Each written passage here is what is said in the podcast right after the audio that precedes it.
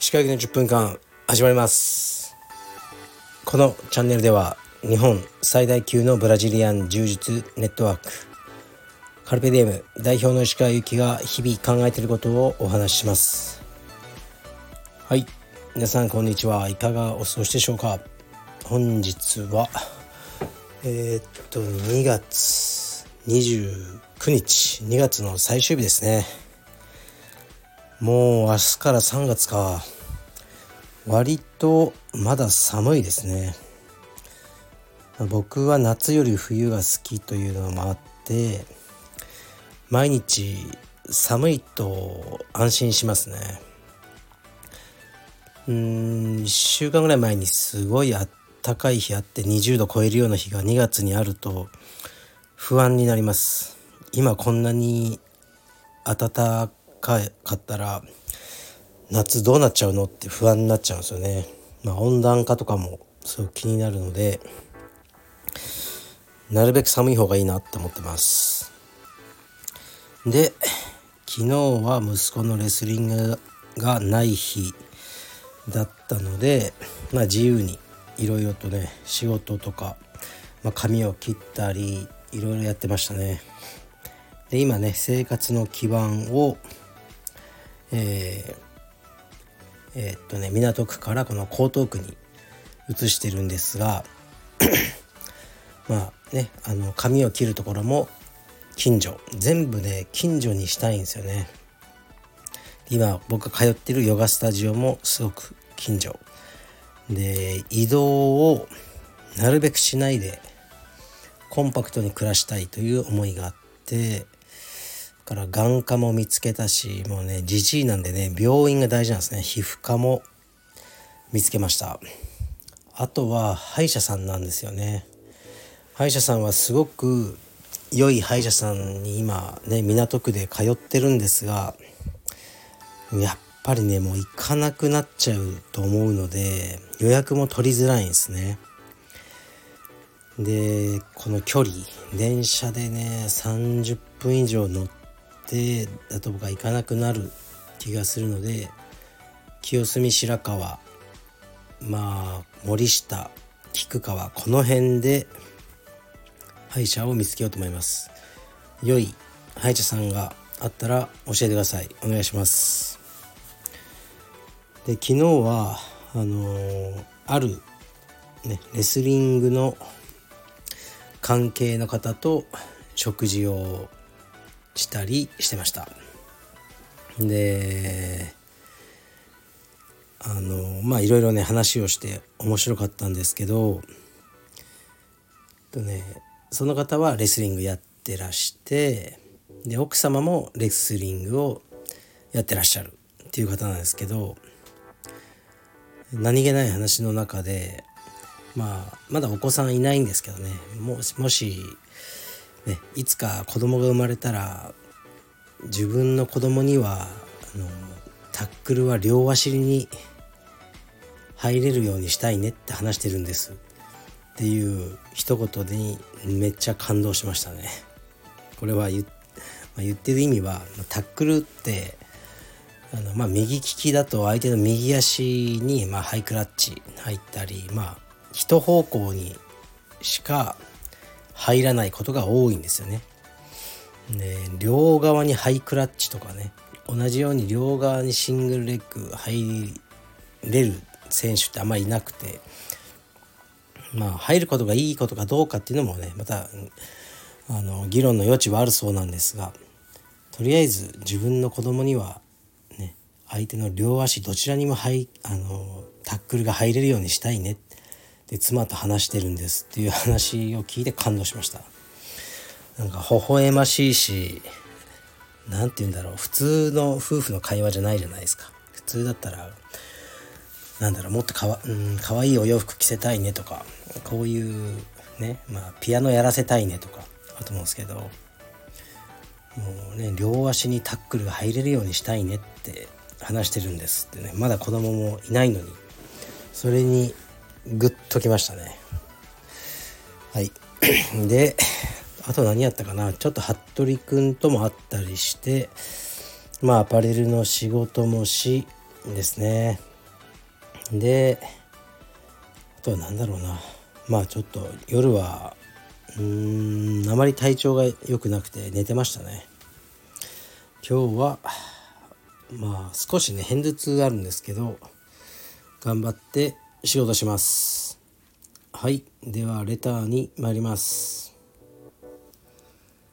とねアパレル系のレターが3つぐらい来てるんですけどこれは一応今週の日曜日に服部くんとやる回で読もうと思いますね。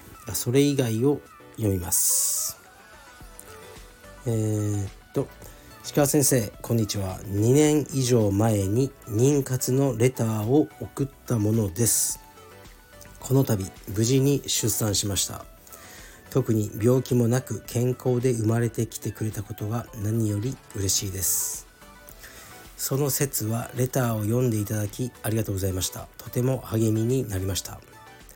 生まれて数週間なのですが何かこの時期の子育てのアドバイスやお言葉をいただけたら嬉しいです。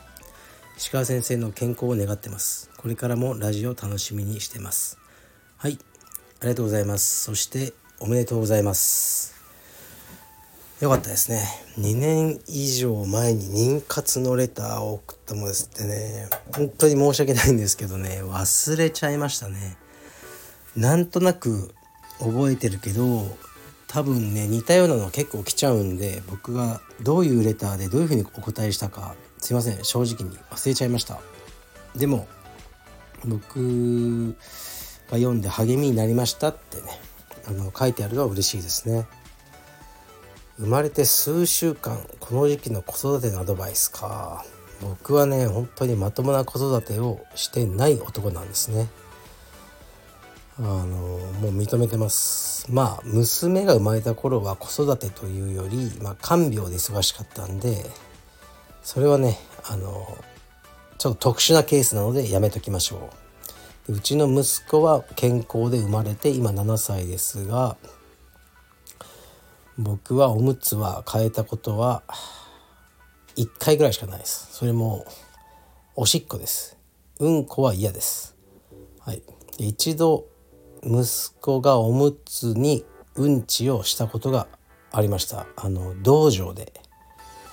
で妻がいない状況で「えやばいやばいうんこしてるよ。やばいちょっとうんこするなよ」っていう風になって変えたことがないのででその時におむつを変えてくれたのがあの今の深川道場のオーナーの佐藤さん、ね、子供4人いて子育てのプロなんで彼が変えてくれました。まあでもこれまずかったのは1回だけなんですけどねそれをねいまだに妻に言われるんですよね。妻が機嫌が悪い時に「あなたはその子供のおむつ替えさえできなくて佐藤さんにやってもらったじゃない」ってね。あのたった1回のことを言われるんでもうそれだったらねうんこまみれになってでもあの無理やり変えればよかったなって思ってますがその程度の男です。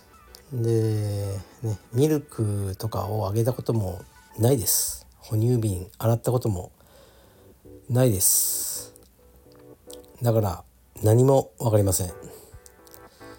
とりあえずねタックルのあの力をつけるためのトレーニングだけはあの毎日やってきましたけどそれは多分ね尋常じゃないぐらいやってたんですけどうーん数週間か。まあ女性ですよね。子育てアドバイス。いや本当に何も浮かばないですね。まあ楽しみましょう。ということですね。楽しんでねこの時間はもうそのね赤ちゃんがちっちゃい時間は戻ってこないので全ての瞬間を楽しんで慈しんでいけば良いんじゃないでしょうか。で今はね情報がすごく多い時代で育児に対してもいろいろ感じてしまいますよねこうした方がいいんじゃないかああした方がいいんじゃないとかまあ今まだ数週間だからね。だけどまあもっと大きくなっても2歳3歳になってもいろんな情報ねこんな習い事がいいんじゃないかとかこういうねとか栄養はどう睡眠どうとあるんですがまああの僕は本能を信じてます。親としての。まあ犬とか猫とかうん何の情報もなくても育ててますよね子供とか。自分の子供たちを。ああいう感じできっと僕とかあなたにも子育ての本能が備わってると思うので僕は本能にあの逆らわない。で本能の方が情報とかよりもよほど信頼できるというふうに思ってて。だからうんあの本能で育ててます。どうですかね。なんかね自分にしかわからないことって出てくると思うんですよ。子供と過ごしてる時間が長ければ。だから絶対ね大丈夫ですよ。うん。まあまた自分の息子のことになると息子が体調を壊す前っていうのは妻より僕の方が分かりますね。あのタックルで分かります。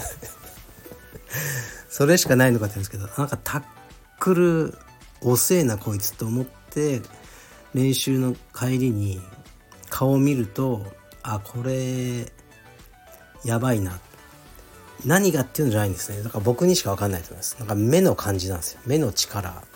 タックルの力と目の力であこれ来るな。と思うと次の日熱を出すっていうのはありますね。